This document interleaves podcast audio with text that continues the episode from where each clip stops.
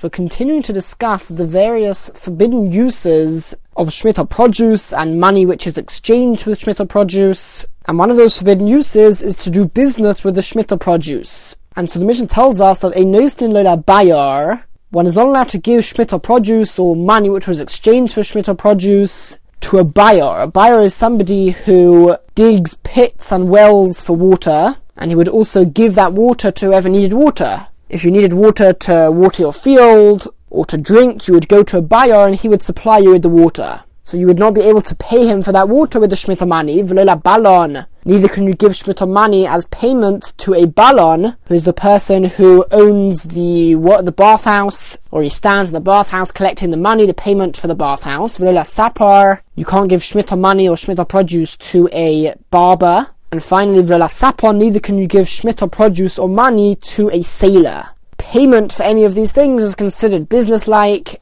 it's a proper exchange, and therefore it's forbidden. However, says the Mishnah, when it comes to buying something, buying water from a buyer, the one who digs the water pits and the water wells, if you specify that you're only buying the water in order to drink it, so drinking, we've learnt before, is considered like eating, and therefore it's a permitted use with shmita produce or shmita money. And therefore, avol lishtais, one can give shmita produce or shmita money to a buyer if you specify that you only want the water for drinking. So he'll give you drinking water, and you'll drink that, so you're allowed to pay him with shmita money then, because since the thing that you're buying from him is a permitted shmita use, that's not considered business anymore. You're allowed to spend money on something which is permitted during shmita, and continues the Mishnah with another leniency, or chulon and to all of the people mentioned in the Mishnah, if you don't specify that this is payment, rather you say it's a gift, then even if it's obvious that technically it is payment and he's not going to come and ask you for payment, if you say it's a gift, then who knows him he can give it as a free gift, because if he doesn't specify that it's payment, then it's considered not to be payment for something else, which automatically means that it's no longer business-like, and therefore it would be permitted. Mishnah Vov. One of the forms of work which the Torah forbids during Shemitah is harvesting and cutting things off the ground. However, this is not totally forbidden because the Torah does say that you can eat Shemitah produce. And that includes produce which is attached to the ground. And therefore you would be able to cut things off the ground so that you can eat them, but you need to do it in an unusual way. And therefore that's what the Torah means when it says that you cannot cut things off the ground. It means you cannot cut them off in the usual way. But if you process them in a different way, then it will be permitted, and then you'll be able to eat them during Shemitah. And because of that, the Mishnah says, Te'inim shel shavias, figs which grew during Shemitah and are ready to be cut off the ground. In Kaitzin Osim Muktzeh, one is not allowed to cut the figs with a Muktzeh, which is a special type of knife which was used to cut figs off the tree because that would be the usual way.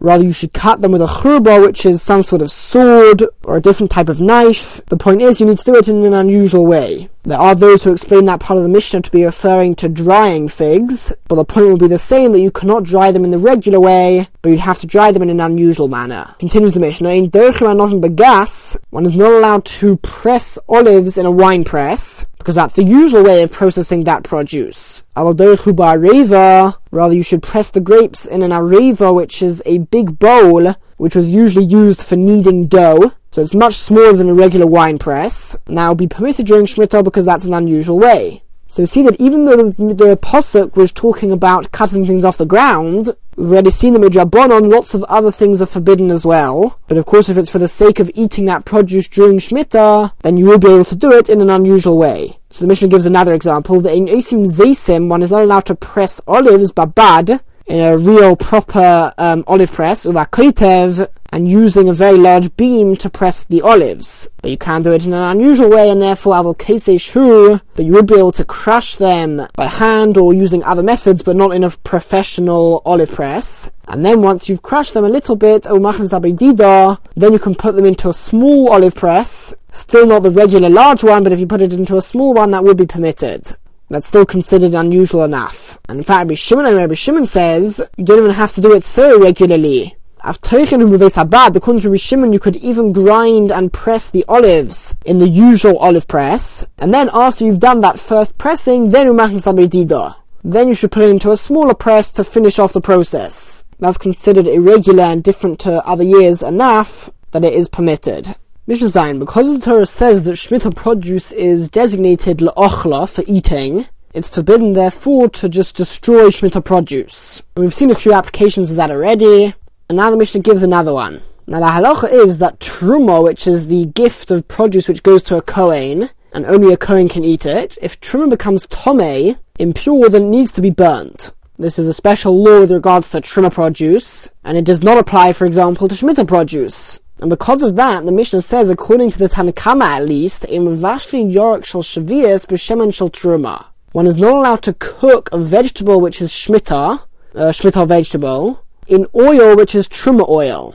Why? So that he does not lead it to become invalid.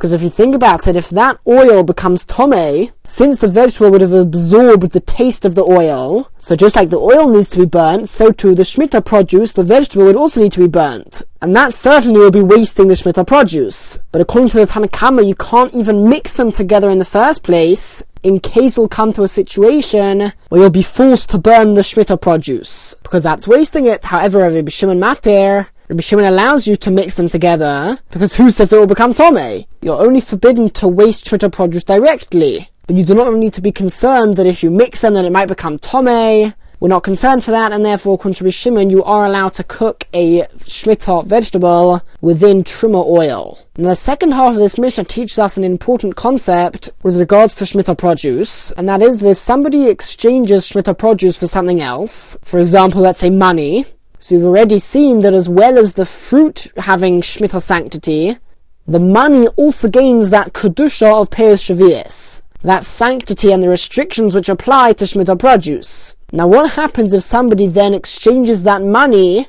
for, let's say, meat? So the halach is that the money no longer has the sanctity of Shemitah produce, but instead the meat does. And if you exchange the meat for something else, then that thing will gain that kedusha, and the meat will lose that those restrictions and that sanctity. And that's what the Mishnah teaches us here. The achrein nispos bashavias. The last thing which is which it's exchanged for gains the sanctity of Perish but as well as that, it's important to remember that Vahapri Atzmai, the produce itself, the original Shmita produce, also, that's always forbidden, that always retains its sanctity, because at the end of the day, that's Shmita produce. It's only the things which is exchanged for so when it comes to those, so the last thing has the Kedusha. But the produce itself, that always gains the Kedusha. And these two principles are learnt from Pesukim, where this produce is compared to Karbonis. But be as it may, there'll always be two things. Once Shemitah produce is exchanged for something, there'll always only ever be maximum two things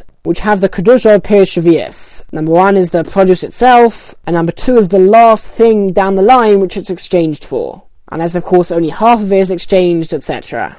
Mishnah Ches, the halacha is that one is only allowed to use Shemitah money, that means money which was exchanged for Shemitah produce, in order to buy food which can be eaten, or drink because the original Shemitah produce has to be eaten or drunk, if that's the normal thing which was done with that produce. And therefore, to use that money to buy other things would be forbidden. In Loichim Vodim, one is not allowed to buy slaves, the vikarkois, or land, or the or a non-kosher animal which you can't eat. Midimei Shavias with the money of Shemitah produce, money which was exchanged for Shemitah produce. Now, what happens in lokach if somebody does buy those things with shmitah money? To rectify this, and as a punishment, yochal kenegdon, he must eat that amount which he spent on those things, and he needs to eat that amount as if it was shmitah produce. If, for example, he spent a hundred zuz, let's say, on a non-kosher animal, see, he now has to spend another hundred zuz to buy a kosher animal, let's say, or anything which he can eat. And whatever food he buys, even though that's not Shemitah produce, he needs to view it as Shemitah produce, and therefore the restrictions which apply to Shemitah produce would apply to that. Now continues the Mishnah, Mavin kinezovim, one cannot bring a korban of zovim, a Zov is a man who becomes Tome in a certain way because of certain things which occur with his body. The kin is Zovis, the bird Carbonus of Zovis, which is a woman who becomes Tome in this way. And the Carbonus which these two people need to bring would be bird offerings. They would bring two birds, the kin Yoldos, and also the bird offerings of a woman who gives birth, Midmei Shavias, from money of Shemitah produce. You cannot use that to buy those Carbonus. And the reason for this, as we're going to understand, is because Carbonus need to be bought from money which has no sanctity to it. It has to come totally from you, and therefore if the money already has Kedusha, but already has sanctity, for example, Shemitah produce, that cannot be used to buy Karbanis. And once again, V'im Hevi, if he illegally did bring these Karbanis from that Shemitah money, then to fix that, and as his punishment, Yechal Kanegdan, he should eat corresponding to that amount, meaning he should spend money on other produce and use and treat that food as if it had Shemitah sanctity. And the third example which the Mishnah gives is ein soch in kelim b'shemin shal shavias. One is not allowed to rub oil on utensils if that oil is Shemitah oil, because even though we learnt earlier on in the Masechta that rubbing oil on one's body is permitted with Shemitah oil, that's because it's learned from Pesukim that rubbing liquids on one's body is like drinking the liquids. But doing it on other objects would not be so, and therefore that's not something which is a Shemitah use, so you cannot use Shemitah oil to do that. And if you do, once again, Soch, if you do rub the oil on the utensils in Yochal Kanegdai, should eat food which is worth that amount, and treat that food as if it was Shemitah food.